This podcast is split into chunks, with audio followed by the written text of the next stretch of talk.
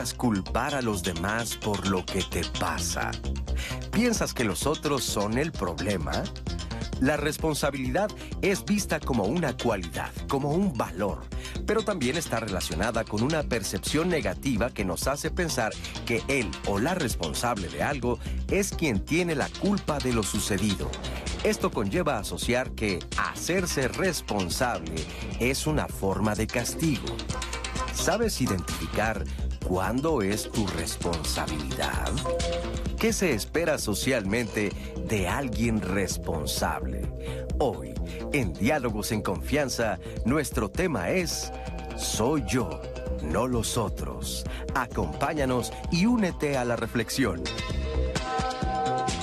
Hola, ¿qué tal? Qué gusto saludarte esta mañana aquí desde el Foro de Diálogos en Confianza. Yo soy Cristina Jauregui y como ya viste vamos a hablar el día de hoy de la responsabilidad. Y el programa se llama Soy yo, no los otros. Pero la verdad es que socialmente siempre escuchamos la frase al revés. No soy yo, son los otros.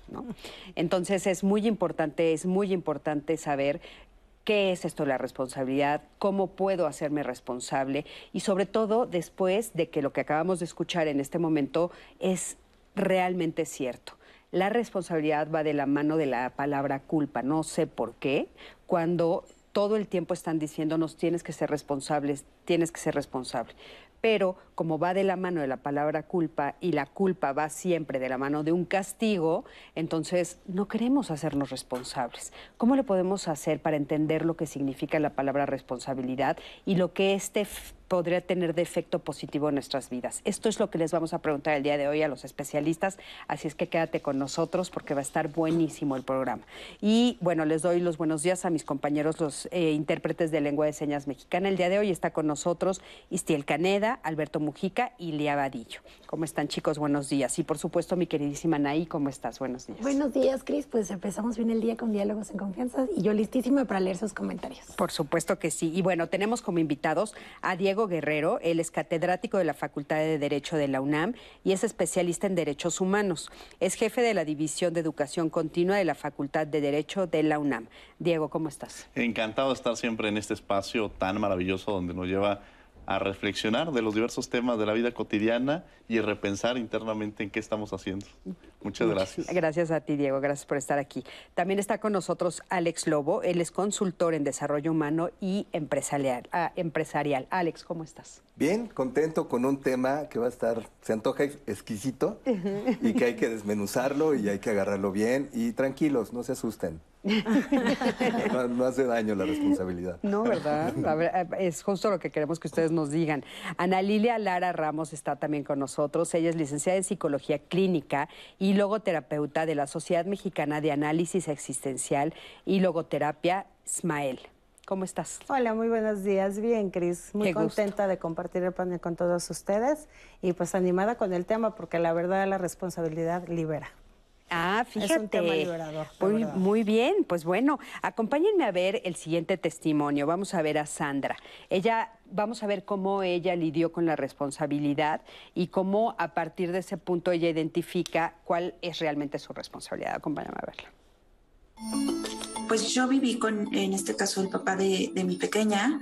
Viví poco tiempo, poco tiempo con él eh, precisamente porque eh, es una persona que no, no cumplía con, pues en este caso, la manutención. En ese momento era hacia conmigo, obviamente mi hija estando en mi vientre, trabajaba como contratista y, y bueno, el, el, salario no era pues un salario constante.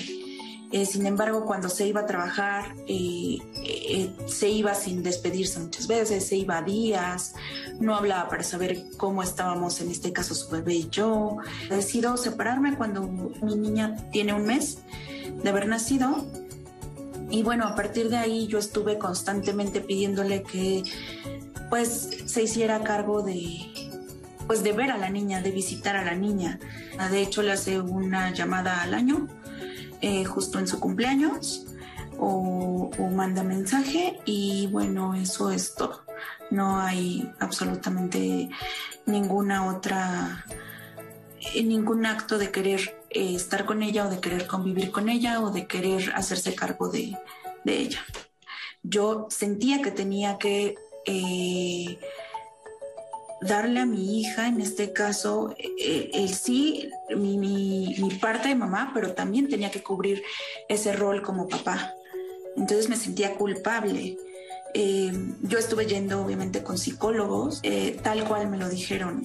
Tu rol tiene que ser el rol de mamá, obviamente con, con ciertas responsabilidades más para cubrir con tu hija, pero nunca vas a cubrir el lugar de su papá. Obviamente me costó entenderlo, pero sentí un alivio y, sentí una, una descarga porque sentía que tenía toda la carga sobre mi espalda. Muchísimas gracias, Sandra, por este testimonio y caray, qué ejemplo de lo que sucede muchas veces, cómo todas las circunstancias te van poniendo en un punto en el que hay una de las partes pues que parece ser que no se hace responsable, o bueno, claramente no se hace responsable, y la otra que tiene que asumirlo, ¿no? ¿Qué es esto de la responsabilidad? ¿A qué le llamarían ustedes responsabilidad? Alex.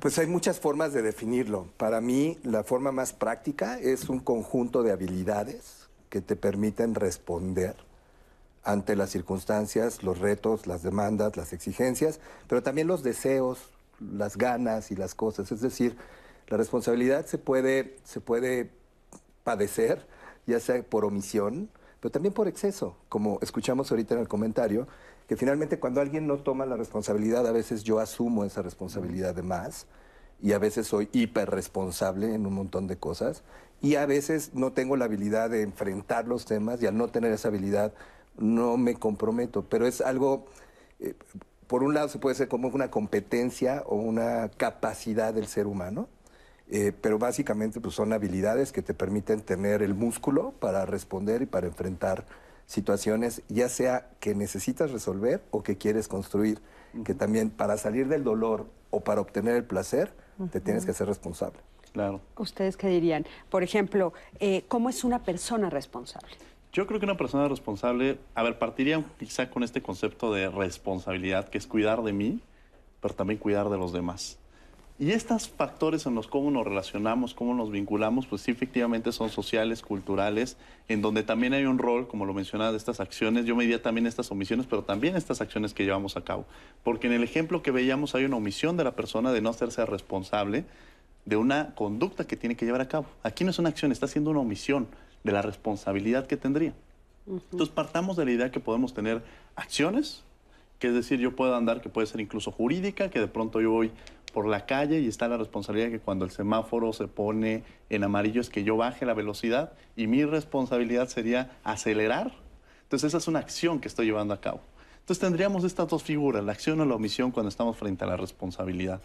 Y generalmente también el enorme reto que se tiene es asumirla. Porque en estos factores que se habla de la culpa y frente al temor que desde niños tenemos, porque yo creo que el gran trabajo que tenemos que hacer siempre es desde la infancia porque si hay un castigo, si hay este tipo de, acciones que de pronto dicen, dime la verdad. ¿Me vas a regañar si te digo la verdad? Sí, te voy a regañar. Pues entonces ya no te la digo. o sea, eh, y desde partir cómo estamos educando, en esta parte va a ser como en los adultos vamos a generar una responsabilidad y una respuesta, porque a veces son respuestas en automático. Claro, es que creo que en, ese punto que acabas de decir, que por supuesto es el, el núcleo de donde nace este problema, ¿no? De cómo lo enfrentamos o cómo lo decimos, si lo decimos o no lo decimos, es que no sabemos como papás muchas veces, ¿no? O sea, nuestros papás no supieron, nosotros hoy como papás no sabemos, o sea, pues quiero que me digas la verdad y si la verdad es gravísima, pues sí te tengo que castigar, pero entonces, no, te digo que digas o no, mientes o no, ¿no? Es cierto, o sea, si nos ponemos en una situación difícil, me gustaría que tratáramos de desmenuzarla. Vamos a ir a un corte, tuvimos ahorita muy poquito tiempo, pero regresando al corte, por supuesto, Analí te retomo para que tú nos digas qué hacer con eso. O sea, ¿cómo le hacemos, no? Cuando desde el núcleo estamos mal. A ver, ¿alguna llamadita? No, pues yo quiero agradecerles que aquí nos mandan saludos desde Tamaulipas, Ibene Romero, Ofelis, Eli Baeza, ya están conectándose a nuestra transmisión en vivo. Así que pues vénganse para acá y conversemos juntos. Vamos a una pausa rapidísima y regresamos.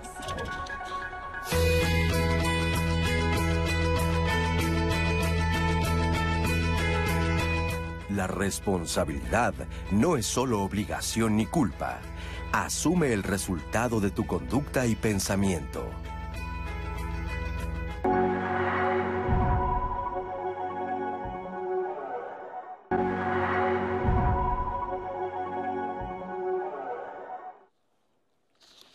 Ya estamos de regreso y ustedes saben que aquí en Diálogos en Confianza la conversación no solamente se construye aquí en el estudio, sino también con ustedes a través de las plataformas digitales y por supuesto para nuestro teléfono que siempre está apareciendo en pantalla, pero se los compartan el 5551 66 40 que es en el centro de contacto con la audiencia. La gente está contestando sus llamadas, me las comparten y yo se la comparto aquí a los panelistas. la verdad es una dinámica padrísima para que ustedes sean parte de ella y podamos seguir construyendo, Cris, y conversando.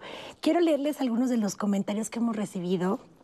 Por ejemplo, aquí tenemos este de Mirnix Paz, que dice, nosotros somos adultos, podemos ser desde lo peor hasta el mejor ejemplo de lo que significa la responsabilidad para nuestros niños, tanto afectiva como de facto. Hay que hacernos responsables de eso, nos dice a través de Facebook. Tenemos un comentario de Ofelia Acevedo Velázquez. ¿Cuántas creencias falsas existen y cómo las educamos y las asimilamos? Quien educa a un macho alfa, a una mujer sumisa, eh, un padre, una madre en una sociedad, de que son responsables de no ser responsables de las cosas del tema de educación. Cuando empiezo a ser responsable, falta mucha educación, cultura, familia, sociedad, educación cívica, cultural, institucional, mucho que aprender y reaprender. Nos agradece por este programa eh, Ofelia Acevedo a través también de Facebook. Miguel Ángel Hernández Ramírez dice, desde la perspectiva del tema, un sociópata, psicópata, narcisista, etcétera, es esa persona que no es responsable de sus actos. Se dice que no son personas y que no sienten culpa al respecto. Se puede eh, una incapacidad cerebral, dado que no tienen los neurotransmisores necesarios una deficiencia en su desarrollo y quisiera saber un poco también la opinión de los expertos porque creo que en efecto no son responsables con ellos mismos y mucho menos para cuidar al resto de las personas.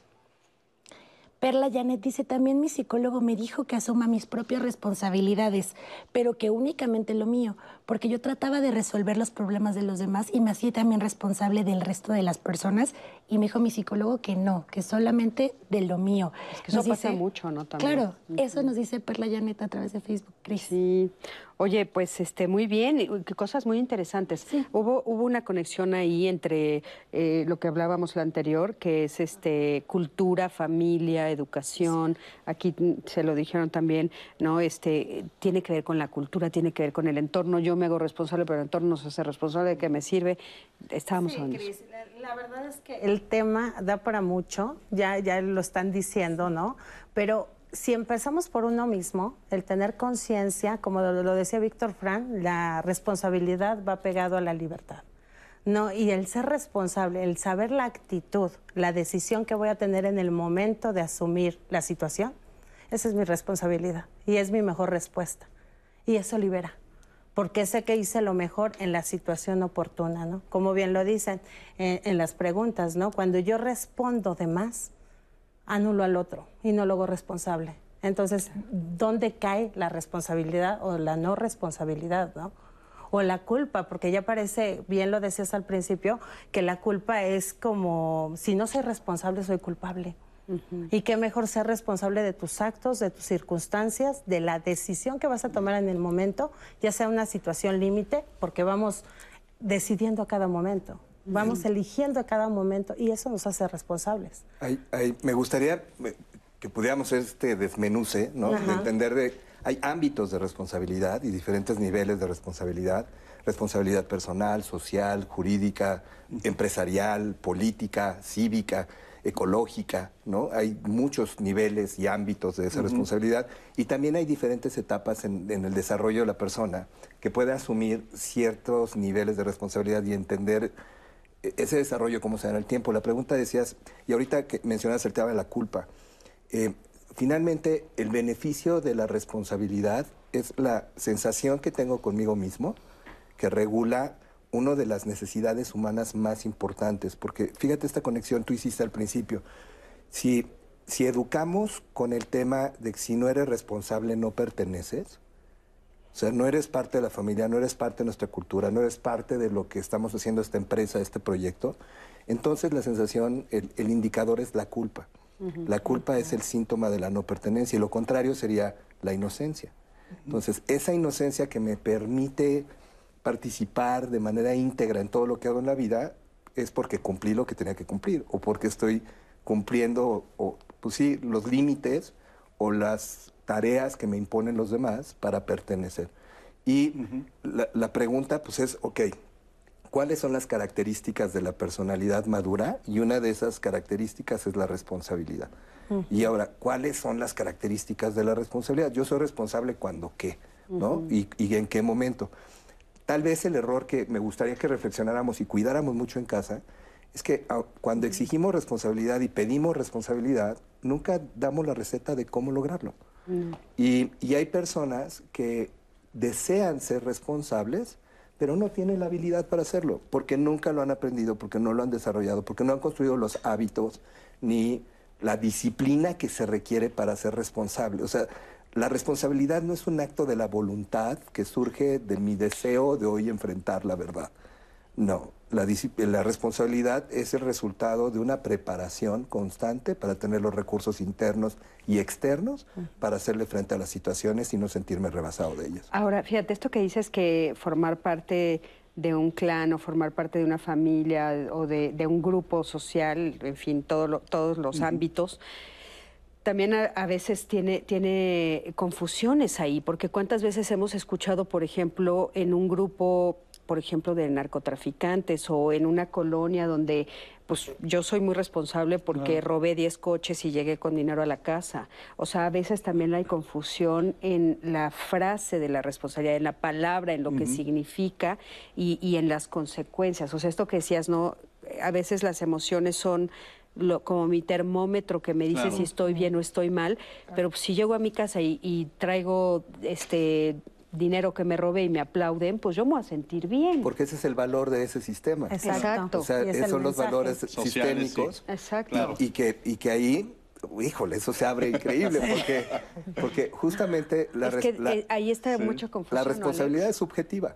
Claro. Es, es completamente subjetiva. Y al ser subjetiva, yo jamás entro en ninguna discusión de algo que sea subjetivo. A mí Es que- me gusta el objetivo, y como para terminar la idea, Sí, sí, sí. el objetivo es la salud. Entonces, la- ¿cómo podemos vincular con la pregunta la salud mental y la responsabilidad? Es decir, lo que es sano o lo que es enfermo, eso es completamente objetivo y cuantificable. Entonces, las relaciones sociales, las relaciones humanas que se ven afectadas por tu falta de responsabilidad, sin importar cuál sea en ese sistema, afecta a la relación. Sí, Pero entonces ya la responsabilidad, como dices, también no es objetiva, es subjetiva Es subjetiva, completamente. Sí, totalmente. Yo compartiría esta parte, generalmente es hazte responsable. Pero ¿qué representa sernos responsables, no? Exacto. O sea, porque no se nos enseña, no se nos explica qué es la responsabilidad.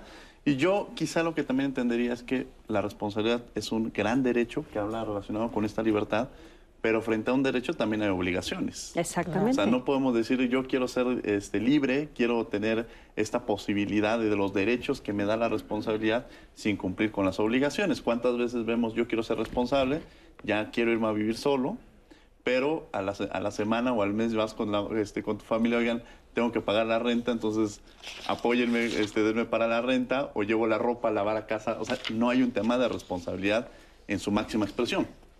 Si no es poco a poco, vas tomando como la responsabilidad se- según te convenga. Y yo por También eso de acuerdo a las capacidades. de ¿no? acuerdo a las capacidades, porque también hay algo muy interesante que decías, era que el tema de cuál- qué cuantificable es, o si hay límites también, porque todo tiene límites. Entonces, es, yo por eso decía, es cuidar de ti y cuidar de los demás. Claro, pero fíjate, por ejemplo, en este tipo de responsabilidades de las que hablan ustedes, eh, también eh, tiene que ver con las decisiones que tomo. Por ejemplo, ¿no? Ok, a ver, yo me hago responsable de haberme robado dinero de X lugar, ¿no?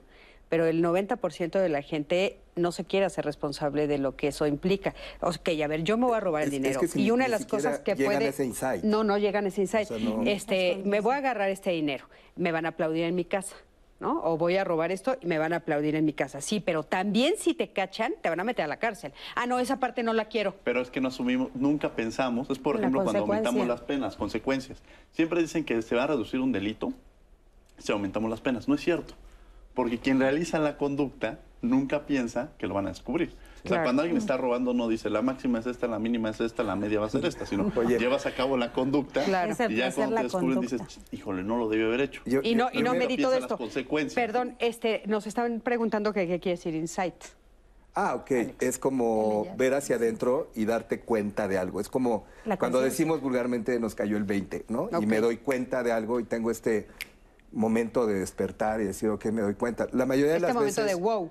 De- Es de como parar de darme y cuenta, estar en ¿no? conciencia, Y de, ¿no? y de Y verme a mí mismo, que es una de las características para ser responsable, es la capacidad de la autoobservación y la capacidad de la aceptación y el autocontrol, que son cosas pues, que, que es lo que me regula. ¿no? Claro. Sin embargo, ahorita que comentaban, eh, a, a mí me gusta hablar de, la, de la media, ¿no? Digamos, no, no irnos al extremo del que tiene una patología y está enfermo y no puede porque tiene Sí. una deficiencia. Sí, que eso fue lo que nos preguntaron, que ahorita está en el otro, en el otro extremo, ¿no? Digamos, un criminal o alguna cosa así. Pensando en nosotros, los ciudadanos comunes, eh, normalmente tenemos un conflicto de valores. Dos cosas que son importantes para nosotros entran en conflicto. Número uno, alimentar a mi familia. Dos, cumplir la ley. ¿No? Entonces, ahí, ahí el tema es, ok, yo tengo que ser responsable por proveer a mi familia, pero tengo que ser responsable también de este lado, y ese es, el diseño sistémico que me hace ser eh, esquizofrénico, porque finalmente estoy construyendo identidades en cada grupo al que pertenezco. Porque para irle a un equipo de fútbol le tienes que odiar al otro, no le puedes ir a varios. claro. Y lo que me dice la religión, y lo que me dice mi familia, y lo que me dice la sociedad, y lo que me dice mi empresa, y lo que me dicen los medios, son mensajes cruzados completamente. Claro. O sea, Sí, los valores son Sí. diferentes. Sí. Y ahí entra el tema en donde soy fiel a mis principios, mis valores y mis creencias, o traiciono mis valores y creencias por ser parte de esos grupos, y, y es Sí, dilema. oigan, ahorita seguimos que me encanta la discusión, pero quiero que me acompañen a ver la siguiente entrevista. Acompáñenme a ver qué nos dicen sobre la responsabilidad.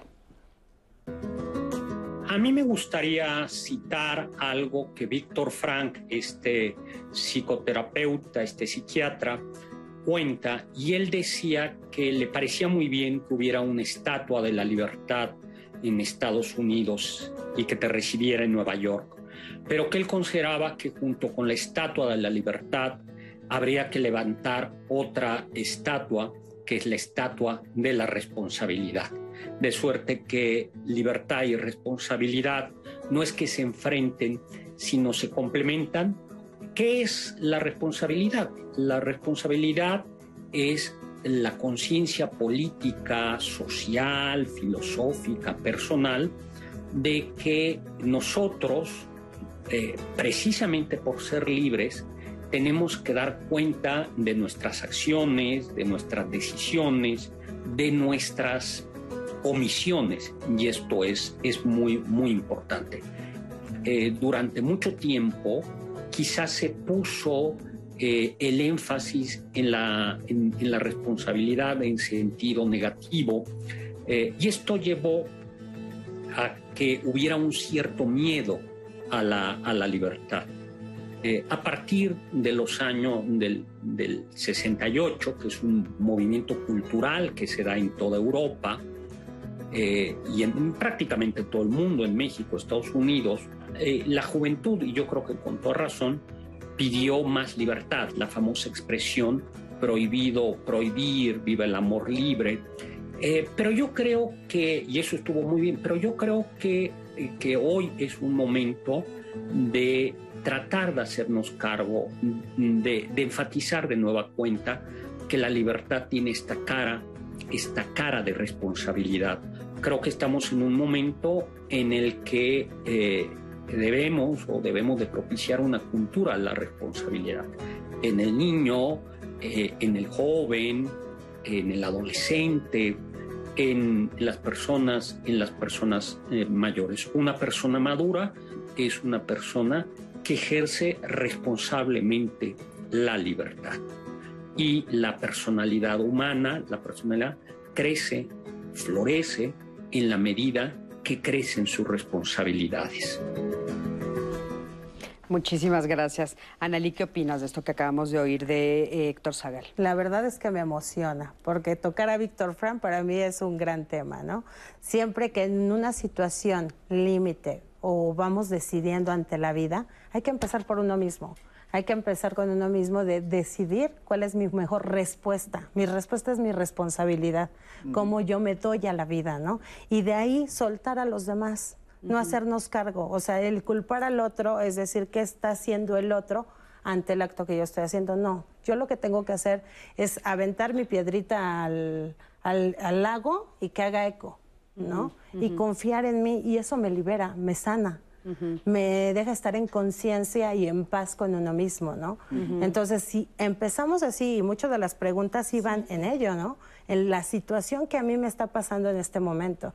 Pero si no cambiamos creencias y patrones y el deber ser, ¿no? Como el afuera, dejarnos guiar por lo que hacen los demás, porque así me tengo que comportar, no voy a llegar al fondo de mí. Claro. Ahora, parece que eh, el ser responsable, la acción de la responsabilidad, la acción de la responsabilidad, cuando digo sí, sí fui yo, es tan incómoda interiormente en muchas ocasiones cuando es, es, algo que se aplaude socialmente, ¿no? O sea, ser responsable es aplaudido, pero el sentimiento no es agradable. Yo creo que por eso la gente corre, porque a veces, bueno, cuando me hago responsable de algo que hice increíble, está padrísimo pero cuando me tengo que hacer responsable de algo que cometí que no estuvo bien, no me gusta la sensación. Tiene mucho el factor social, como lo mencionan, pero también yo creo que hay que retomar eh, cuando estamos juzgando a alguien, cada persona tiene un contexto diferente. Ahorita que hablaban de la responsabilidad, ¿qué irresponsable aquellos que salían a la calle cuando estábamos en pandemia?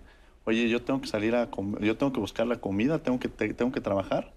Entonces es muy fácil juzgar a alguien de que es irresponsable sin conocer el contexto. Y creo que eso es una parte muy, muy importante.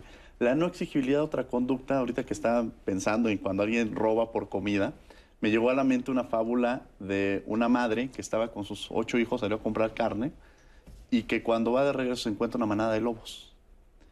Y la única conducta que ella podía llevar a cabo era les avienta la carne y los, los lobos se comieron la carne. Entonces la única posibilidad que le permitía mantenerse con vida era lanzar al más pequeño de sus hijos. Entonces, o, se comían a todos sus hijos, incluyéndola a ella. Decide lanzar al más pequeño de sus hijos y logra llegar a la cabaña. En un sentido juzgador, podríamos decir que es una actitud irresponsable. Pero cuando llega a tribunales y se resuelve lo que se dicen, no tenía, no había posibilidad de que pudiera llevar a cabo otra conducta. que había. Entonces, al final de cuentas, tuvo que llevarla a cabo. Y ahí es cuando tenemos que tener nuestro parámetro de responsabilidad, determinando las condiciones de cada una de las personas para que no sea el simple hecho de juzgar y decir es tal o cual, ponerles adjetivos a las personas. Y creo que a partir de ello, propiamente el que está juzgando tenemos que sernos responsables de cómo estamos teniendo nuestra conducta, porque la responsabilidad es individual, pero la responsabilidad también es colectiva y es social. Y eso Sin tiene que duda. Ver mucho. Digo, pero fíjate, me hiciste recordar esto de Sophie's Choice, la película esta de la edición de Sofía, tan famosa de, de, Meryl Streep. Ella no se lo perdona nunca. Ella ah, toma una decisión así y no, se lo perdona y la tortura toda la vida. Esta fábula que nos estás diciendo, pues no termina ahí. o sea, está hablando de emociones, ¿a dónde nos lleva algo así? Claro. hay, síntomas de la responsabilidad. Exacto. Y hay consecuencias y hay beneficios y hay una afectas el universo con tus acciones. O sea, eh, estaría muy interesante poder decir, oye, primero hablando para adultos, primer paso, que los adultos podamos hacer esta reflexión y preguntarme, oye, ¿qué tan responsable estoy siendo? Exacto. ¿Y cuáles son los síntomas que me dicen que no estoy siendo responsable? Entonces, si soy impuntual, no soy responsable. Si no soy consciente socialmente, no soy responsable. Si eh, estoy con este tema de la procrastinación, de dejar las cosas al último momento, al último minuto y no tener la disciplina, no soy responsable. Si eh, me victimizo, y no me hago dueño de mis decisiones, dueño de mi circunstancia, dueño de mis emociones y estoy haciendo que los demás y estoy culpando hacia los demás y repartiendo, no estoy siendo responsable. Y de, la parte contextual es que en este país, en esta cultura y tal vez en mi sistema familiar, muy personal, el no ser responsable está muy mal visto y la consecuencia es muy grande. Es decir, no hay compasión en la mirada de quien no es capaz de vivir a la altura de los valores que se establecen. No hay compasión para el que es diferente. para el que es anormal o para el que no, y me refiero a normal que está fuera de la norma, no que sea freak, sino que está fuera de la norma. Y creo que como, como sociedad hoy tenemos que ser más tolerantes, más inclusivos y más eh, comprender el contexto de la persona, por qué, por, qué está, por qué lo está haciendo, por qué no lo está haciendo y cómo lo habilito para que lo haga. Que ese, es, que ese es el tema que sería muy interesante hacer. Ok, ya, puede ser esto, puede ser lo otro, pero ¿cómo le hago para ser más responsable? ¿Y cómo habilito a mis hijos, a mi familia, a mí mismo? ¿Cómo construyo los micro hábitos que tengo que tener todos los días? Para ser un poquito más responsable o para poder tomar mejores decisiones. me parece maravilloso todo esto que dijiste, pero quiero frenarme en algo que dijiste que me parece que es uno de los núcleos, si están ustedes de acuerdo. Dijiste la forma como la familia lo maneja, ¿no? Porque entonces también la propia familia sin darnos cuenta, tal vez en familias, hacemos seres irresponsables. Aunque nosotros lo que estamos levantando como bandera es la responsabilidad, tal vez como somos tan duros frente a esta situación de irresponsabilidad, lo que estoy haciendo es seres irresponsables porque el castigo no lo e quieren. Y que se sienten culpables todo el tiempo. Yo lo tomaría ahorita que decías algo sobre lo que sigue después de esta parte y quizá tomaría tres conceptos. La moralidad, la inmoralidad y la moralidad. La moralidad es cuando yo llevo una conducta de forma adecuada, podríamos entenderlo así. La inmoralidad es que yo le entierro un cuchillo a una persona y siento un grado de culpabilidad.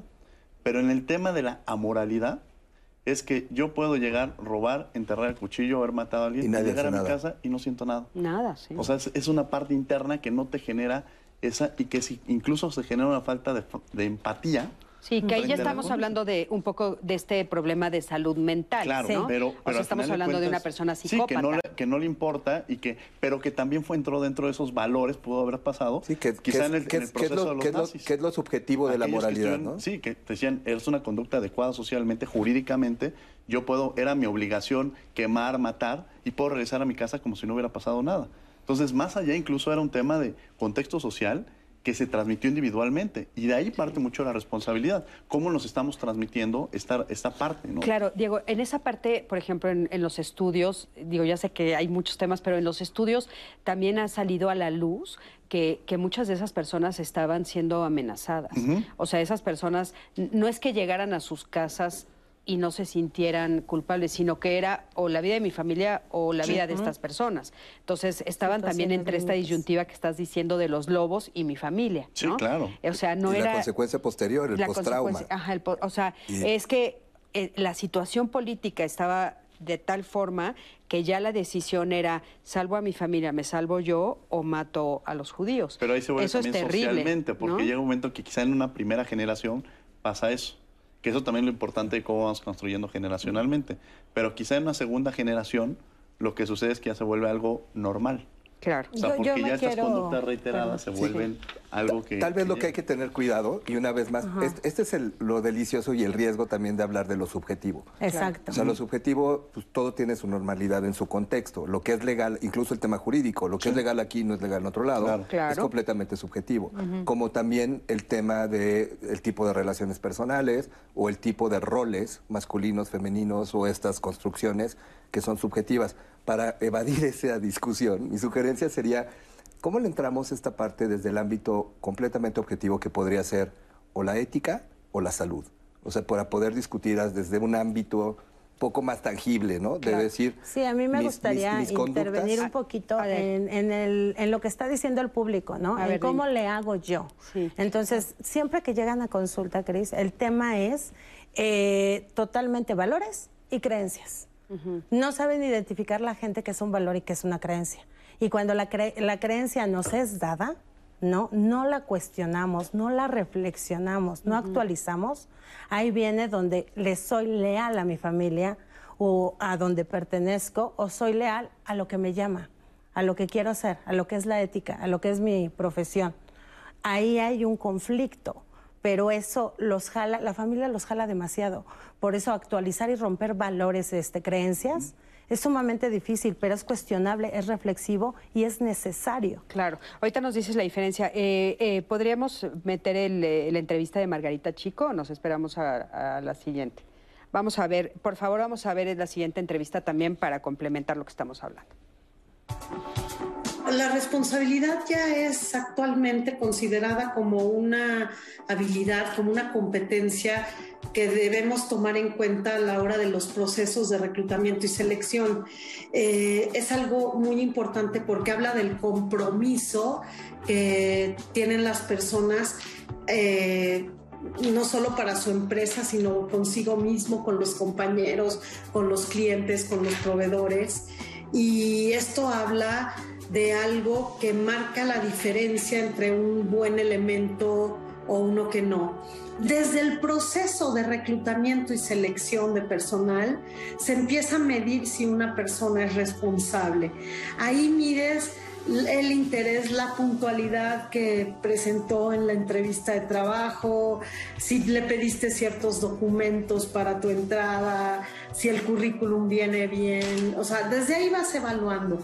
Pero ya que contratas, pues espera que una persona responsable cumpla con lo que dijo saber hacer en su proceso de reclutamiento y selección, que cumpla con eh, toda la parte no solo técnica, sino con el liderazgo, con los valores, que, que sea una persona ética, íntegra, que cumpla con los horarios, que cumpla con las políticas y el código de ética de la organización, que seguramente se los van a dar desde un principio, que cumpla hasta con el código de vestimenta, con la relación con sus compañeros, la responsabilidad es, es una situación de vida que se debe no solamente cumplir en el trabajo, sino los estudiantes, los profesionistas, como padres de familia, como hijos, etcétera. Y esto es lo que te hace ser una persona íntegra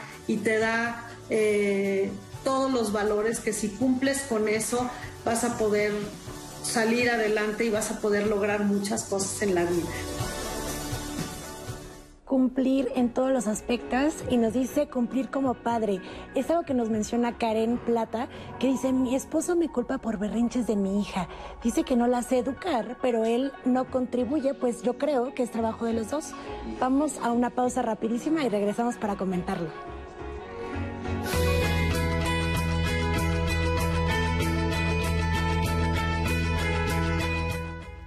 Culpes a los demás. Haz frente a las consecuencias de tus decisiones sin involucrar a otras personas.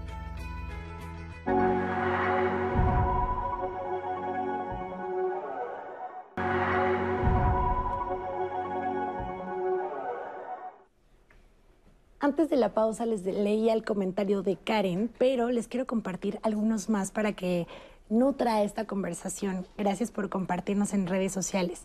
Este de Odette Rodríguez que dice, me detuvo un policía por pasar un alto y encontró que estaba vencida mi tarjeta de circulación. Ante este hecho, sí quiero hacerme responsable y pagar mi multa.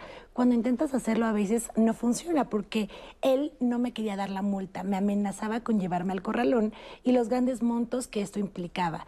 Él invitaba a que yo le diera una compensación muy alta para liberarme de esta situación. Yo insistí que me multara. Terminó diciéndome, ya váyase, pero estuvo a punto de darle yo una mordida, entre comillas, completamente contra mis principios. A veces se intenta, pero no se puede, nos dice Odete Hernández. Ernesto Hernández, em, no, nos, no nos gusta hacernos responsables por el temor a consecuencias negativas y a equivocarnos. Y es porque no se nos ha enseñado a asimilar el error en nuestras vidas. Se nos ha enseñado que el error es una muestra de que no somos suficientemente buenos y por ello prefiero evitar esa responsabilidad y no aceptar mis errores. Eh, Elisa Baena nos cuenta, eh, tengo dos niños y uno de 15 y uno de 14, pero hace tres meses la prima de mi esposo nos trajo a su hijo. Nos dijo que el niño de 16 años está metido en drogas y malas amistades. Ahora que vive con nosotros, yo no veo ninguno de esos problemas en él. Ahora lo que veo es que ella lo que quería era estar sola y dejar la responsabilidad de su hijo a alguien más, pues su hijo veo que tiene muchos problemas, pero a consecuencia de estar solo por mucho tiempo. Nada grave, pero si su mamá estuviera, sería diferente. Quisiera me dieran su opinión sobre mi caso, porque la mamá está culpando a su hijo y no se está haciendo responsable ella de su maternidad. Ups.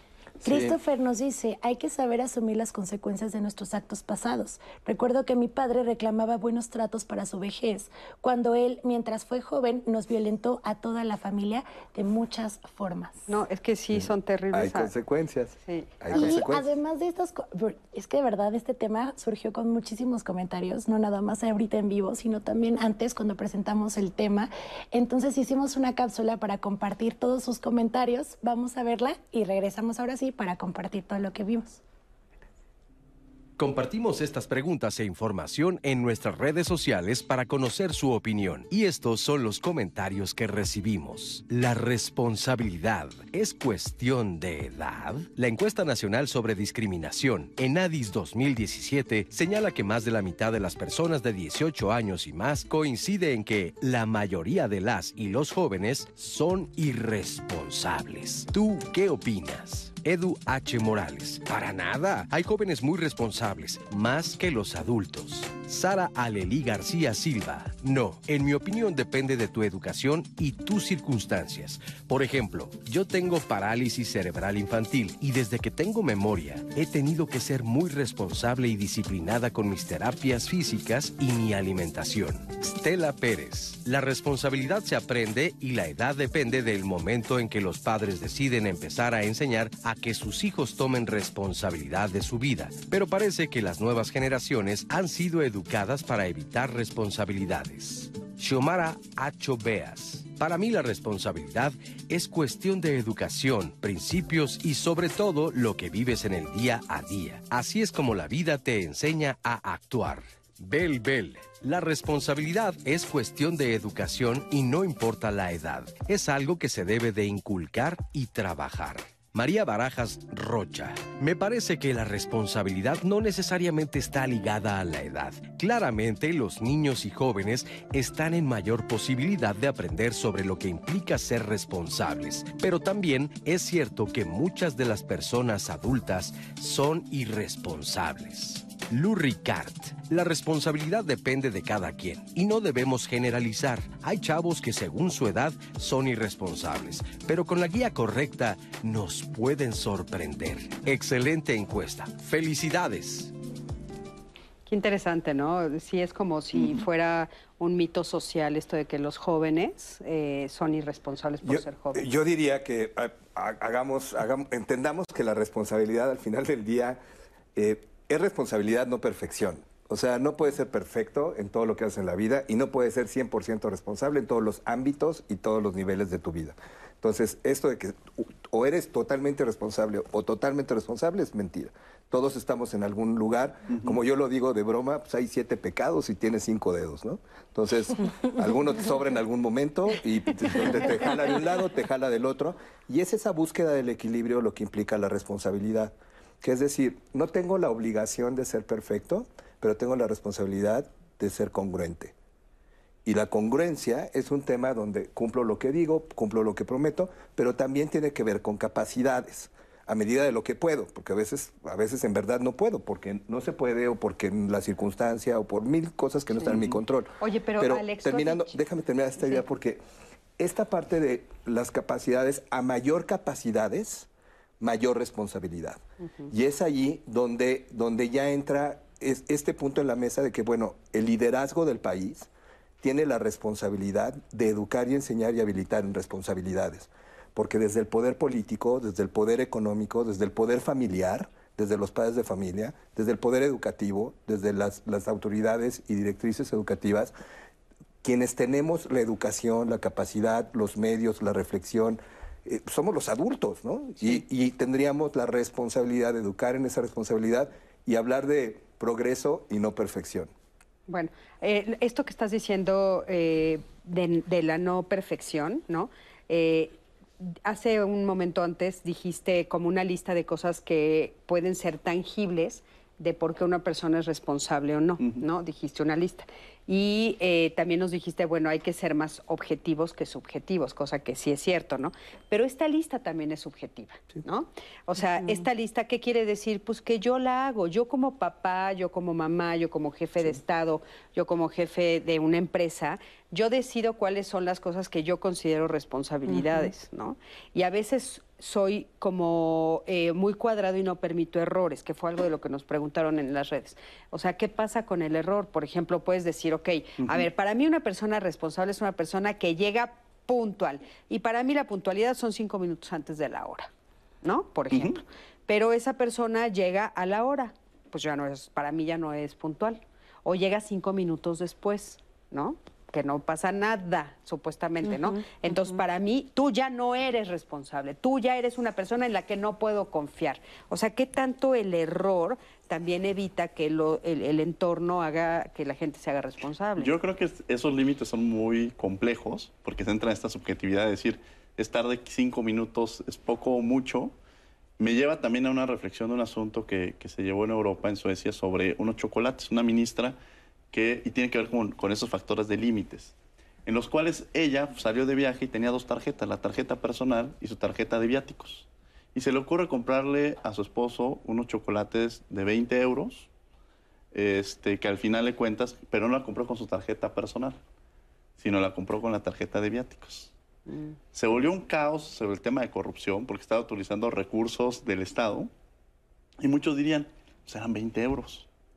Pero en esa lógica, que quizás estos son los límites que vamos teniendo, pues podemos decir son 20 euros y aquí en México diríamos pues no pasa nada.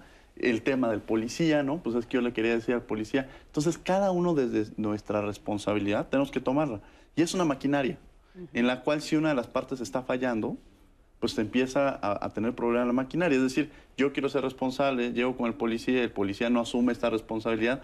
Cada uno desde su trinchera asumir la responsabilidad que le toca. En ese caso, ¿qué hubieras hecho tú?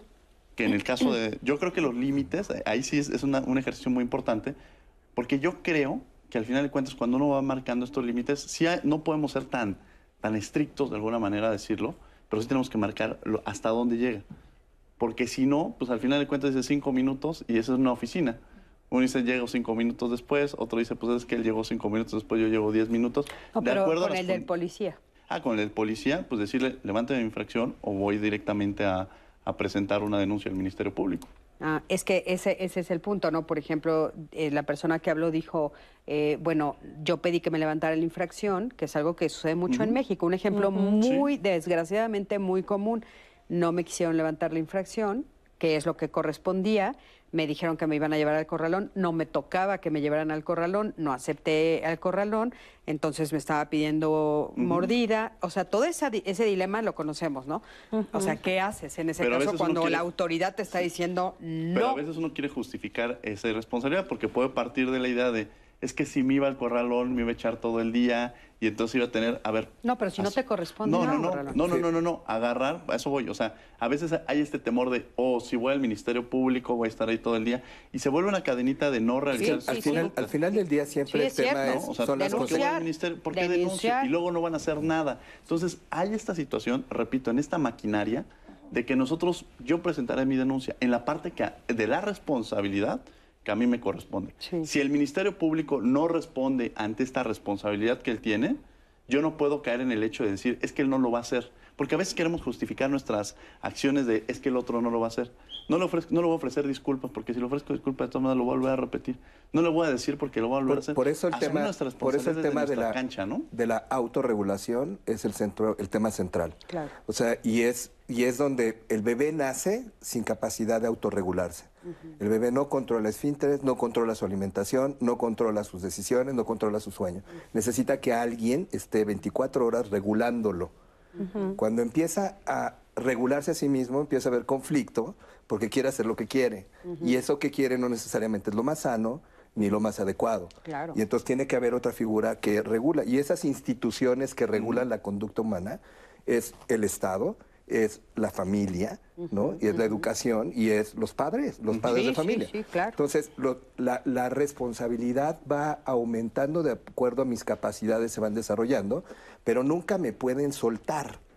siempre tiene que haber un ente, un elemento regulador para ese contexto social. En este caso, las leyes o las normas sociales o las normas familiares o los valores que son de autorregulación. Pero el tema es la autorregulación. Claro, o sea, el niño tiene que aprender a alimentarse, tiene que aprender a ser higiénico, tiene que aprender a decir que no, tiene que aprender a moderar su tono de voz, a moderar sus impulsos. Y es un tema, de, es un training que los papás, un entrenamiento que los papás y la sociedad tenemos que dar y ir entendiendo en qué momento lo soltamos, porque es el, es el conflicto de la adolescencia. O sea, el conflicto de la adolescencia es, yo quiero, reclamo mi autonomía, pero todavía no tengo la capacidad de ser autónomo.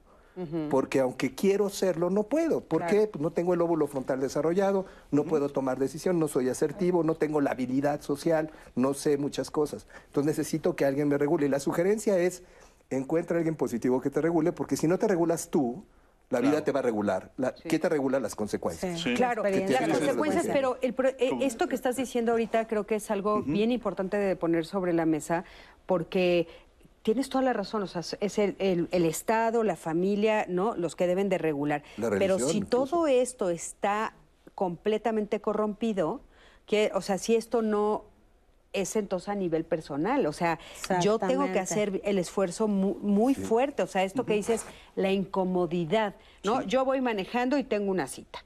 Me para el policía por la razón que sea, algo hice mal, ¿no? Seguramente por algo me pararon. Claro. ¿no? O quiero pensar que por algo me pararon. Que también no siempre. No siempre, ¿no? Pero por, al- por algo me pararon. Ahí ya es mi responsabilidad.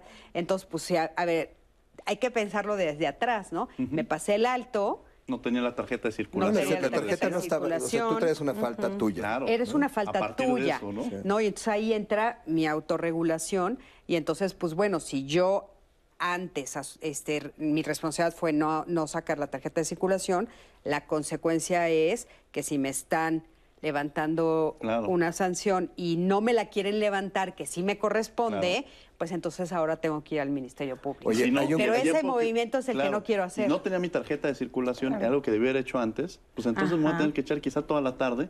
Claro. Pero no es que, ay, es que como. Pago la el policía, consecuencia. Estoy pagando Claro. la consecuencia Ah. de un acto. Y me hago responsable. que un acto anterior, Debí de haber hecho, que debí de haber hecho, pero no nos damos Es una cuenta, responsabilidad. Porque Eso no se cuenta mucho. a la autoridad. Es decir, Claro. La autoridad, Sí, no, no, no, a ver, sí. empezó desde. Fíjense, empezó desde de- ti, no sí, te diste sí. cuenta y empezó desde ti. Claro. Qué importante ese ejemplo para darnos cuenta desde atrás. Oigan, acompáñenme a ver el testimonio de Marcos, vamos a ver el cómo lo manejó. Tengo muchos años de vivir en Iztacalco y de participar en procesos políticos, sociales, proponiendo cosas, proponiendo alternativas que sirvan para mejorar las condiciones de vida de la comunidad. Cuando nosotros llegamos aquí, pues ya el parque ya era el Parque Pantitlán. El espacio se encontraba en un gran deterioro. Originalmente era un espacio de transferencia de servicios de, residuos, de basura. Se le propuso a la alcaldía un proyecto de renovación que afortunadamente el alcalde tomó en cuenta, lo impulsó, no solo aquí en todos los centros sociales, se solicitaron recursos, se solicitaron apoyos materiales, recursos materiales, para tener elementos con que dignificarlo. Y pues se convocó a la sociedad, a la comunidad, a participar en todo tipo de tareas, desde pintar las banquetas, desde arreglar los jardines, desde limpiar un espacio interior, hasta generar actividades nuevas. Una escuela de música pequeñita. Este, y, cosas así formativas. Es- eso fue lo que se hizo. Para mí la responsabilidad es asumir conscientemente nuestro papel en una sociedad, nuestro papel como adultos, como jóvenes, como, como activistas de la ecología y ser generosos, ser generosos y aportar todo lo que se pueda voluntariamente y si te pagan pues todavía más, más responsabilidad.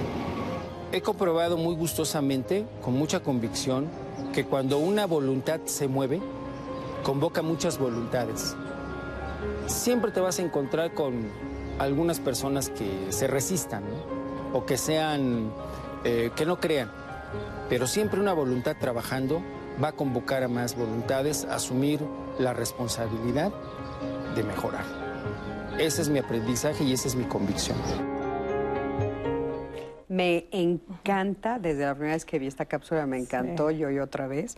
Es maravilloso lo que Marcos hizo y sobre todo lo que logran a nivel de la sociedad. Me parece un ejemplo bellísimo de lo que se puede lograr en una comunidad, pero también es un ejemplo de lo que se puede lograr al interior de una familia, inclusive de un país completo. Hay un concepto que son los, los círculos de la responsabilidad, ¿no? Y hay eh, un, un profesor eh, mío, recuerdo que hablaba de los, de los círculos concéntricos de la responsabilidad social en el ámbito personal y en el ámbito empresarial. Yo tengo que empezar por mí. O sea, la parte que a mí me toca, de acuerdo a mis valores, mis capacidades y mis principios, los míos. Es un tema de autorregulación, pero tengo que comenzar por mí y luego por mis próximos, que es hacerme responsable del bienestar de mi familia, hacerme responsable de mi bienestar comunitario y luego de mi negocio y luego del- del país o de la comunidad o algo más grande. Esta expresión de farolito de la calle, ¿no? De, que es el tema de la congruencia. O sea, ¿qué tan congruente estoy siendo? Y es bien difícil, la verdad, ser congruente y fiel a tus valores y principios y resistir el juicio de los demás, de la sociedad, que no comprende que están así de chaparritos, sin contexto, y te emiten juicios y te hacen sentir culpable, te hacen sentir eh, defectuoso, te hacen sentir anormal, porque no eres perfecto o porque no priorizaste No lo que ellos querían ¿no? en, su, en su nivel. Entonces requiere también una fortaleza interior que no la puedo obtener yo solo. Ojo, necesitas hacer comunidad, la responsabilidad se construye en grupo, es una serie de hábitos que afectan la conducta y la frase que decían ahorita, eh, Moyada, me parece que es el nombre de, de la persona, decía, eh, la- una vez que mueves una voluntad, mueves muchas. Lo que yo hago afecta a mi alrededor y afecta positiva y negativamente. Claro. Afortunadamente, el beneficio de la responsabilidad es lograr lo que quieres, es ser bienvenido, es ser aceptado, es ser deseable, es ser confiable, Alex, es y, ser y- alguien. y- y algo sumado a lo que estás ¿no? diciendo es que estás bien contigo mismo Te y no te bien, pierdes sí. a ti. Estás y ligero. la fidelidad a uno mismo es lo que te hace ser. ¿No? Y te hace ser empático, te hace estar No junto culpa. con el otro, no hay culpa. Oye, y la palabra esa de, de integridad, ser íntegro, que también creo que es muy importante. eh, ¿Qué quiere decir esto de ser íntegro? ¿no? O sea, Exacto. a pesar de que el entorno te está diciendo que estás mal, tú saber que, que estás haciendo lo que es correcto, ¿no? Exactamente, y esa energía también te va jalando con esas personas, ¿no? Hay que confiar, Claro. hay que confiar en uno mismo, en nuestra intuición, ¿no? Y ser parte de eso, y como lo decía también en la cápsula, ¿no? Sumarse a esas voluntades, ¿no? Claro, Sí. esto del ejemplo es, es maravilloso y eh, esto que también ustedes han dicho, o sea, hacerme responsable a nivel individual haciendo la conciencia desde antes, o sea, ¿no? Como el ejemplo de, de lo del coche, a ver, yo fui el, el- el que no fui a verificar o el que no fui por este mi tarjeta de circulación, entonces las consecuencias asúmelas. Oigan, acompáñenme a ver, por favor, esta cápsula del Consejo Ciudadano con Salvador Guerrero Ciprés. Vamos a ver qué nos dice con este tema. Soy yo, no eres tú. Es una frase que hemos escuchado o pronunciado al menos una vez en la vida ante situaciones en las que buscamos responsabilizarnos. La asociamos a momentos de rupturas sentimentales, problemas familiares, laborales o con nuestras amistades. Es una forma de ofrecer disculpa por nuestros errores. Cuando es auténtica, esa frase hace referencia a la capacidad de comprender que el acto es propio y las consecuencias que puede ocasionar para uno mismo y los demás son nuestra responsabilidad. Alguien que es comprometido, organizado, leal es bien visto. Por ello nos sentimos mal cuando no asumimos la parte de responsabilidad que nos corresponde o que se nos atribuye. Pero también hay quienes no asumen el significado de esta palabra y evitan hacerse cargo de sus acciones o de sus obligaciones. Otros exageran sus atribuciones y las asumen con demasiado rigor, incluso aquellas que no les corresponden. Y esto da paso a la culpa o a la ansiedad. Más del 10% de las atenciones psicológicas que brindamos desde la línea de seguridad o el chat de confianza en el 55 55 33 55 33 en el Consejo Ciudadano para la Seguridad y Justicia de la Ciudad de México están relacionadas con esas emociones. De ahí la importancia de ser conscientes que somos responsables de nuestros actos y solo hasta ahí podemos y debemos hacer. Muchas gracias y pues tengo comentarios de las redes sociales para también eh, pues hacerlos, hacerlos partícipes de esta conversación. Mi tocaya Anaí Hernández nos dejó un mensaje en Facebook. La responsabilidad está sujeta a cierto y al acierto y al error, porque en ambos resultados, buenos o malos, tu capacidad de responsabilidad se hará presente y enfrentarás cualquiera que sea el resultado. David Saucedo dice, el problema está en que vivimos lidiando con problemas propios, ajenos y compartidos por la conectividad actual que tenemos en las sociedades y nadie nos ha enseñado a identificar entre lo mío, lo suyo y lo nuestro. Michelle Maus dice, pero hoy en día la mayoría de los jóvenes no quieren responsabilidades. Esto lo comentó cuando vio, vimos la cápsula de comentarios. No les atrae la idea de trabajar en un lugar donde hay que respetar reglas, donde hay que comprometerse y, ser responsables. Por eso muchos jóvenes deciden trabajar por su cuenta o buscar algo donde no les exijan tanto. Esto viene desde la formación en casa. A veces los padres quieren ahorrarles dolores de cabeza y en realidad los perjudican. Vicente Márquez a través de llamadas. La responsabilidad va de la mano con la madurez. Como padres nos damos cuenta respecto a este tema. Si una persona no madura no puede ser responsable en su entorno, nos dice a través de llamadas. Eusebio Suárez, si sufres es por ti. Si te sientes feliz es por ti. Si te sientes dichoso es por ti. Nadie más es responsable de cómo te sientes, solo tú y nadie más que tú. Tú eres el infierno y el cielo también. Nos dejó este texto a través de Facebook y de Eusebio de este comentario. Varios y varias han comentado, ustedes han mencionado también el tema de responsabilidad afectiva, si eso también es parte de un entorno y convivencia social, nos los preguntan a través de redes sociales. Eh, eh, Hernández, la responsabilidad y la honestidad son valores esenciales para las buenas relaciones interpersonales. ¿Qué ocurre cuando no hay responsabilidad afectiva? Nos vuelven a preguntar. Este es de Jessica Mexica a través de Twitter. Para lograr que entendamos que nuestra responsabilidad es necesario un proceso largo de aceptación que pocos nos atrevemos a dar. ¿Qué pasa con la gente que no lo hace? Nos dice Gloria Marizán a través de Facebook. Muchos comentarios, ya los dejé en la mesa. Espero que lo hayan anotado. Vamos a hacer una pausa rapidísima. Regresamos para dar respuesta.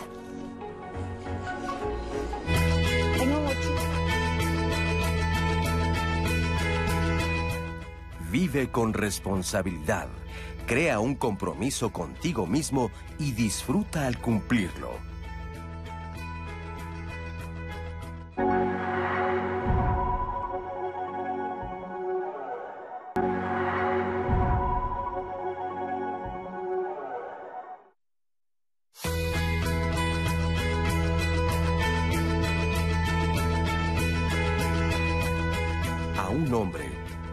Pueden robar todo menos una cosa, la última de las libertades del ser humano, la elección de su propia actitud ante cualquier tipo de circunstancias, la elección del propio camino. Víctor Frankl, neurólogo, psiquiatra y filósofo austríaco, fundador de la logoterapia y del análisis existencial.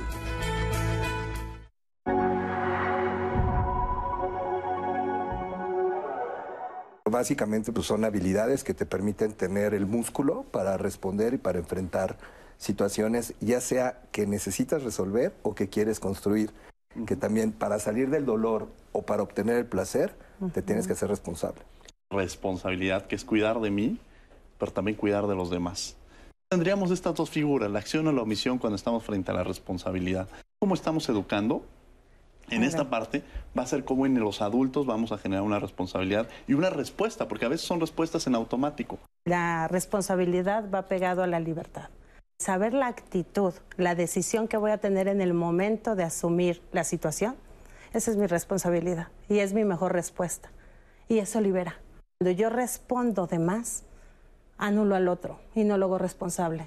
Entonces, ¿dónde cae la responsabilidad o la no responsabilidad? ¿no? La culpa es el síntoma de la no pertenencia y lo contrario sería la inocencia. ¿Cuáles son las características de la personalidad madura? Y una de esas características es la responsabilidad. Cuando exigimos responsabilidad y pedimos responsabilidad, nunca damos la receta de cómo lograrlo. Y hay personas que desean ser responsables, pero no tienen la habilidad para hacerlo, porque nunca lo han aprendido, porque no lo han desarrollado, porque no han construido los hábitos. La responsabilidad es un gran derecho que habla relacionado con esta libertad, pero frente a un derecho también hay obligaciones. Siempre dicen que se va a reducir un delito si aumentamos las penas. No es cierto, porque quien realiza la conducta nunca piensa que lo van a descubrir. Una de las características para ser responsable es la capacidad de la autoobservación y la capacidad de la aceptación y el autocontrol.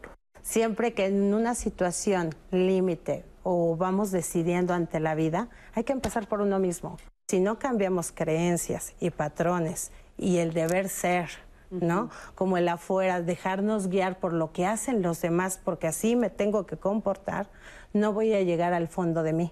Es muy fácil juzgar a alguien de que es irresponsable sin conocer el contexto. ¿Y cuáles son los síntomas que me dicen que no estoy siendo responsable? Entonces, si soy impuntual, no soy responsable. Si no soy consciente socialmente, no soy responsable. Y estoy culpando hacia los demás y repartiendo, no estoy siendo responsable.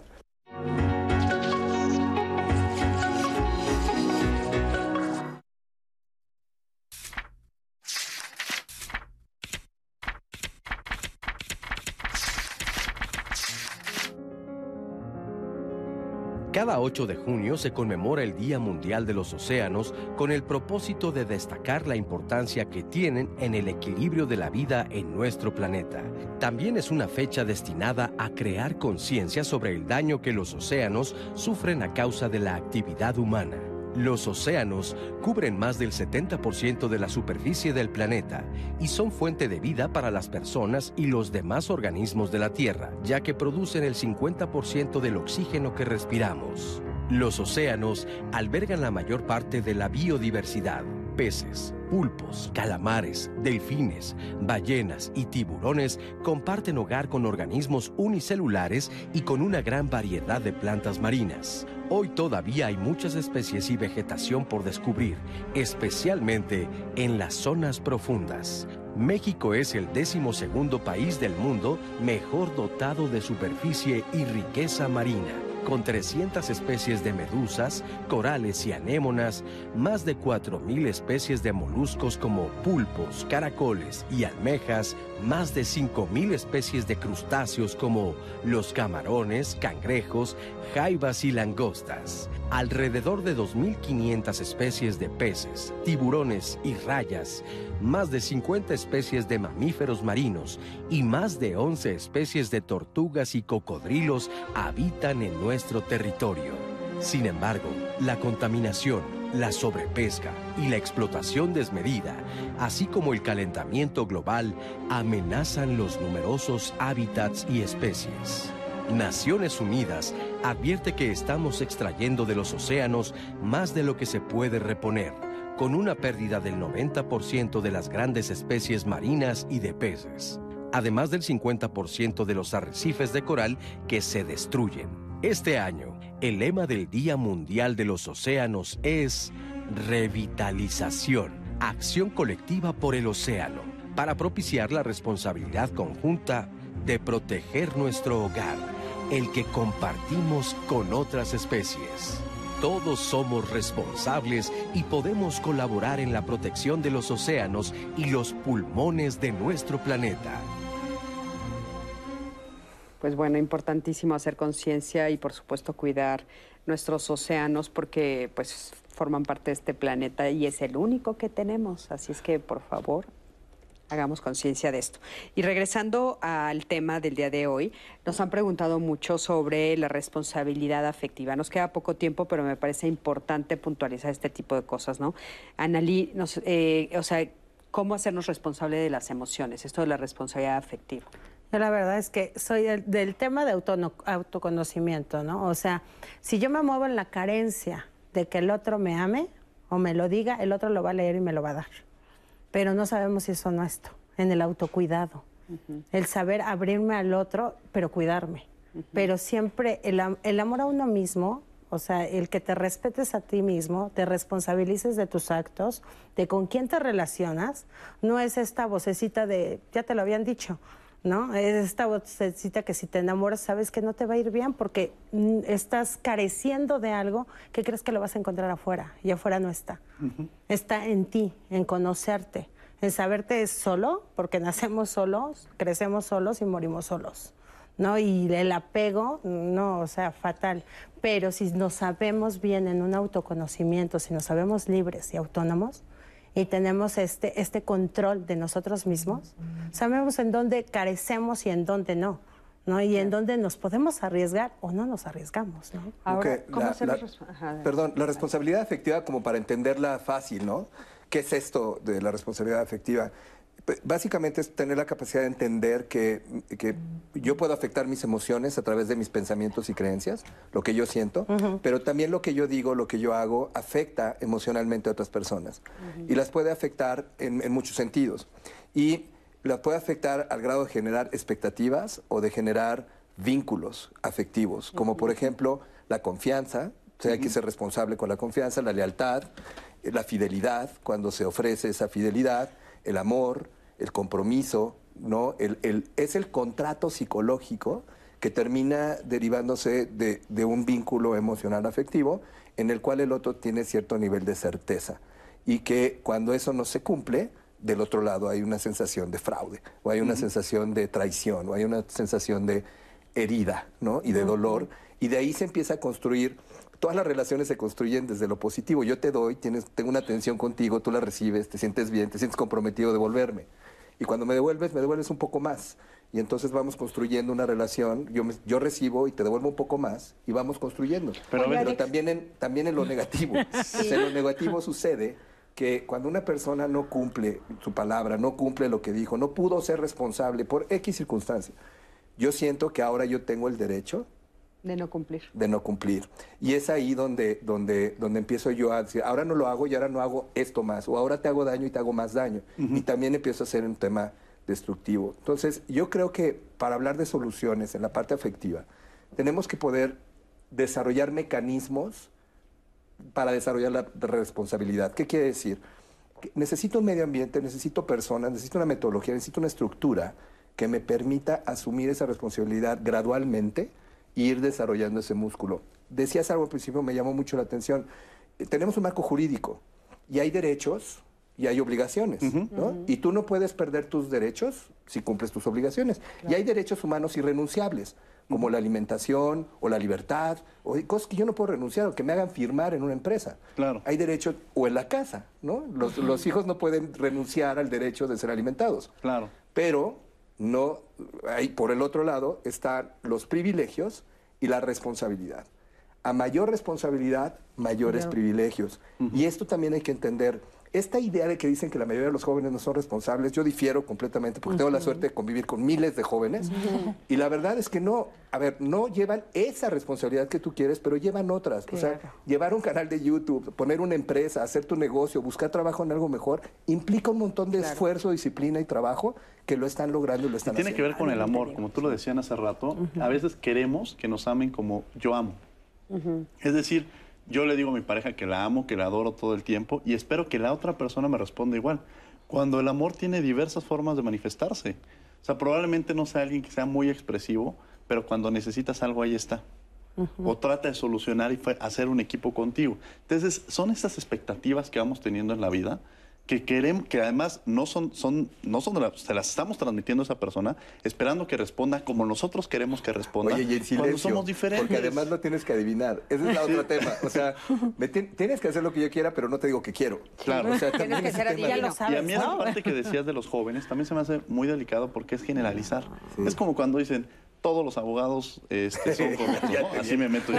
Oigan, espérenme, hay abogados que Hay son... niveles. Hay, de- hay de todo tipo de abogados. Oye, a ver, pero- no hay que generalizar. Sin ¿no? tratar de generalizar, pero sí me gustaría preguntarte, ¿consideras que esto de la responsabilidad afectiva tiene que ver con un tema de género? ¿De género? No. ¿No? No, ¿Tú no, crees no. que hombres y mujeres Ah, somos ah, no, iguales? No, no, Ana, a ver, no, no. Ver, incluso O los sea, problemas... respons- responsables afectivamente, me refiero. O sea, le- por ejemplo, las dos cápsulas que vimos y, a- y a- hubo llamadas diciendo, él se fue. Se- me enamora, me embaraza o nos embarazamos juntos, ¿no? Y, eh, y entonces el producto de, ese, de esa noche de pasión es un bebé y él se va. A ver, no podemos excluir, uno, desde luego el tema de género, y dos, las condiciones de los grupos que se puedan encontrar, y me refiero en una situación de vulnerabilidad, no que sean vulnerables.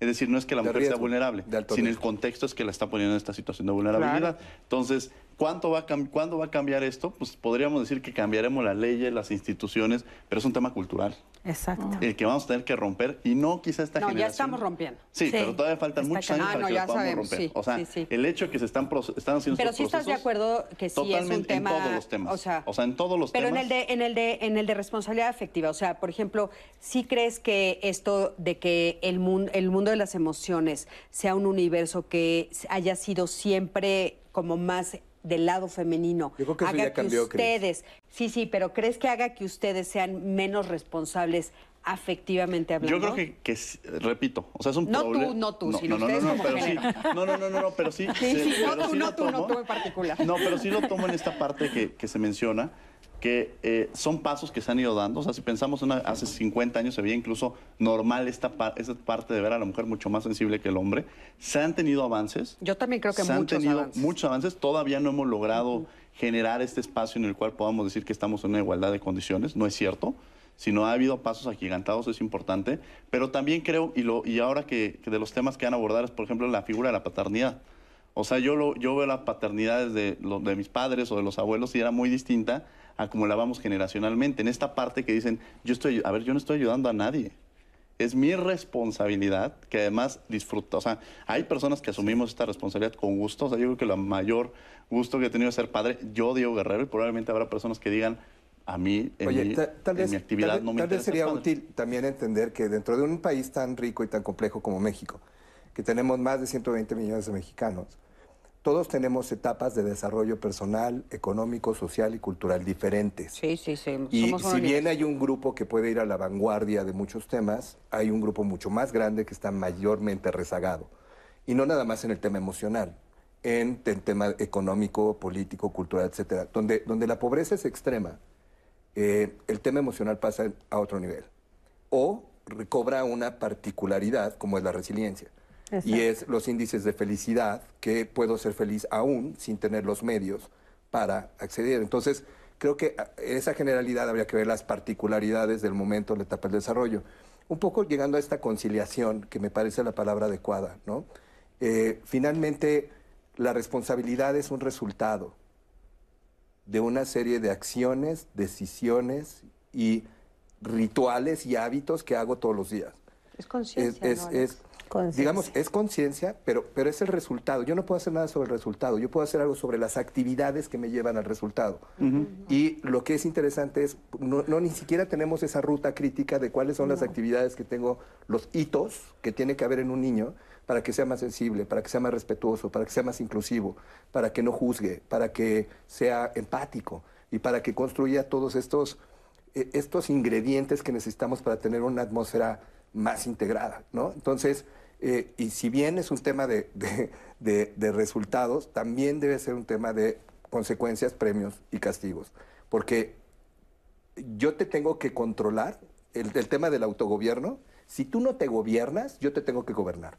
Y ese es, esa es la responsabilidad que tiene el Estado, de generar ese gobierno. Y es la responsabilidad de la iglesia, y es la responsabilidad de la familia, y es la responsabilidad del padre de familia.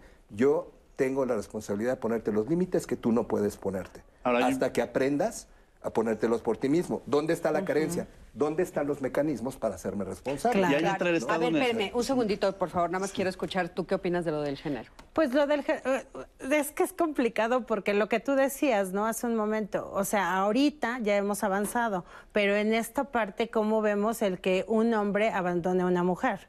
¿No? Y la deja embarazada. Es- nos vamos a la tarjeta de circulación, ¿no? De hace rato. O sea, ¿qué pasó antes para que tú no leyeras que no era seguro para ti? Para que hicieran una familia o respondiera. O viceversa. que O es también- viceversa. Pero ¿qué pasa si un, No, pero una no es mujer... responsabilidad de la mujer, perdón, o sea. No, no, no, o sea, O sea, lo que imagínate, digo- porque entonces cargamos a la mujer de responsabilidad. No elegiste No, bien yo al creo hombre? que es de dos. Ah, por eso. Yo sí creo que es de dos, ¿no? Que es 50-50. Ahí sí es elección, ¿no? De cómo te la juegas y Sí, todo. claro. Por el otro lado, pero si un- una mujer se va y lo deja con el bebé, cómo es visto a- a- culturalmente ante la Ah, a sociedad. él se le aplaude.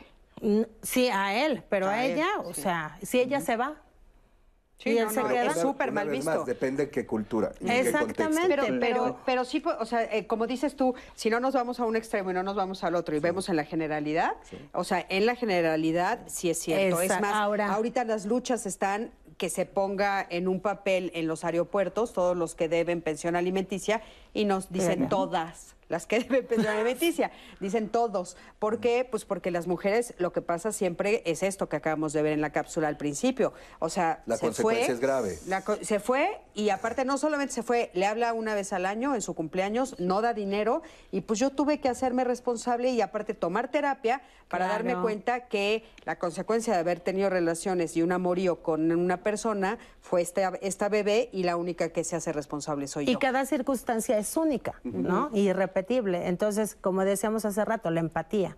La empatía de ver la verdad y la historia del otro es unicidad. Y es visibilizar esos ¿No? temas. O sea, Sí. yo creo que eh, desde Es las diversas trincheras que tenemos, que también es otra carta, es Sí. visibilizar desde los medios de comunicación, en nuestro entorno familiar, en nuestro entorno laboral, este tipo de situaciones. Porque efectivamente, como dices, se, se es pegar estos carteles de aquellos que deben la pensión alimenticia, pues es una forma también de visibilizar y de hacer movimientos que permitan a garantizar los derechos y creo que ningún derecho ha caído como caído del cielo, sino siempre han sido gracias a estos movimientos sociales que se han venido construyendo. Yo quiero retomar un tema también muy importante que es la libertad, que está muy relacionado con esta responsabilidad. Hay un concepto maravilloso que yo siempre pongo en mis clases en derechos humanos que casi casi digo, me lo quiero poner aquí, que es libre, libre desarrollo de la personalidad. Y el libre desarrollo de la personalidad radica en que cada uno decide qué trabajo quiere hacer, cómo se quiere vestir, eh, qué consume, qué preferencias sexuales tiene. Ese es el libre desarrollo de la personalidad y que incluso la propia Suprema Corte de Justicia de la Nación lo, lo ha establecido. ¿Cuáles serían los límites de todos los derechos? Los derechos no son absolutos. Los derechos tienen límites. ¿Y cuáles son los límites? Otro derecho. Claro. Entonces, tener muy presente esto, a mí de pronto ahorita que, que ponían estos casos, hay un caso emblemático, el cuento rapidísimo de la corte, en el cual estaba un hombre casado con una mujer, ella tenía otra pareja extramarital, este, el marido tenía un hijo con ella, una hija se, dan se da cuenta, se decide divorciar de ella, pasan 20 años, y la hija dice, ¿saben qué? Yo me siento más identificado con la nueva pareja de mi mamá, que hace 20 años se divorció de mi papá y se casó con ella, y quiero cambiarme el apellido. Entonces ella dice, ¿sabes qué? Pues está como el chisme, ya aquí habían ahí que... Y al final lo que, lo que, lo que dicen, él la demanda a ella por 3 millones, a él y a ella, por un daño moral. Él. Él, el padre, cuando se descubre que no era su hija, que resulta... Ah, perdón. No, no descubre, se descubre que cuando se hace un, un estudio de sangre, que no era hija del primero, primer mat- sino del segundo. Entonces, el marido decide demandarla por daño moral a ella y a él. El primero, el, el otro dice, pues yo no sabía, ¿no? O sea, están en estas condiciones. Y llega el caso a la corte y habla sobre el libre desarrollo de la personalidad. El libre desarrollo de la personalidad radica en esta libertad que tenemos las personas, porque es en el matrimonio no está ligado a que tengas esta este, fidelidad de alguna manera y genera un contexto una discusión enorme. Pero al final es la enorme responsabilidad que tenemos con el libre desarrollo de la personalidad, de las decisiones que tomamos en la vida, que generan una responsabilidad de lo que van a llevar a cabo, que toda acción tiene una consecuencia, pero en, esta, en este tema, asumir esta decisión que nosotros vamos tomando. Y creo que uno de los mensajes más importantes cuando hablamos de la responsabilidad es la libertad. Sintámonos libres de tomar estas decisiones, sintámonos libres de tomar estas acciones, pero asumiendo que toda acción lleva una reacción Sí. y también asumir las responsabilidades que lleva consigo. Diego, con eso, te- con eso nos vamos a quedar con tu conclusión. Ah, sí, Alex, Súper ¿querías decir necesario. Como conclusión. Como conclusión, yo creo que acciones concretas que podemos hacer cada uno de nosotros es construir mecanismos para promover esta responsabilidad, tener una mirada compasiva. La conciencia es culpígena cuando no hay cuando no hay compasión. O yo no puedo juzgarme con la información de hoy de mis decisiones de ayer y no puedo tampoco ser ese ju- juzgador hacia las decisiones de los demás. Ahora, lo que sí podemos es corregir, educar y entrenar y por eso se requiere a través de diferentes políticas públicas poder aterrizar estas habilidades para construir la capacidad de responder a la sociedad que queremos construir y también establecer cuál es el, a ver, esta es la meta, esta es la, esta es la familia que queremos ser, esta es la sociedad que queremos ser, ok, cuál es el camino para hacerlo y vamos a establecer los indicadores y entender que es más fácil ejecutar que filosofar. Al final del día, la responsabilidad se mide por los resultados que obtienes y por tus acciones y por tu congruencia. Muchísimas Y gracias. Siempre puedes corregir. Gracias, Alex. Gracias. Yo nada más quiero terminar con conciencia, trabajar en conciencia, ¿no? Eh, ser compasivos con uno mismo, no autoexigente, no desistir, ¿no? Siempre hay quien ayuda, siempre hay un reflejo, una persona en psicología, un taller, eh, cursos empresariales, siempre hay algo, ¿no? Poner bien alerta esta intuición que tenemos, confiar y voluntad para no desistir y seguir adelante. Por supuesto, muchísimas gracias. Muchísimas gracias a los Gracias, tres, caray, qué, gracias, qué lindo programa, qué gracias. padre, Sí. cuántos temas que, ¿no? Necesitábamos unas tres horas. Anaí, querida, muchísimas Ay, gracias, por Gracias, Cris. este Yo quiero agrade- pues, agradecer a la audiencia que hoy estuvieron súper participativos. Nancy, Rubén Álvarez, Sol Morado, Rusa Gaps, Janet Torres, Andrea Hernández y todos y todas las que estuvieron participando activamente en nuestras transmisiones y toda la información en nuestras redes sociales, Cris. Muchísimas gracias. Twitter, Instagram, para que nos sigan. Sí, recuerden que nos pueden seguir en todos nuestros canales, todo se queda grabado y para que ustedes puedan más adelante, por supuesto, volver a, a ver el programa. Eh, si les quedó alguna duda, pues bueno, los tienen ahí a la mano, como nos los ha dicho muchas veces Anaí. Muchísimas gracias entonces a ustedes tres por haber estado aquí. Gracias. Muchísimas gracias, Gracias, al público, gracias a la producción, gracias a ti, que siempre estás del otro lado de la pantalla. Yo soy Cristina Jauregui y nos vemos la próxima semana aquí en Diálogos en Confianza. Quédate con nosotros aquí en Canal 11. Hasta luego. Buenas tardes.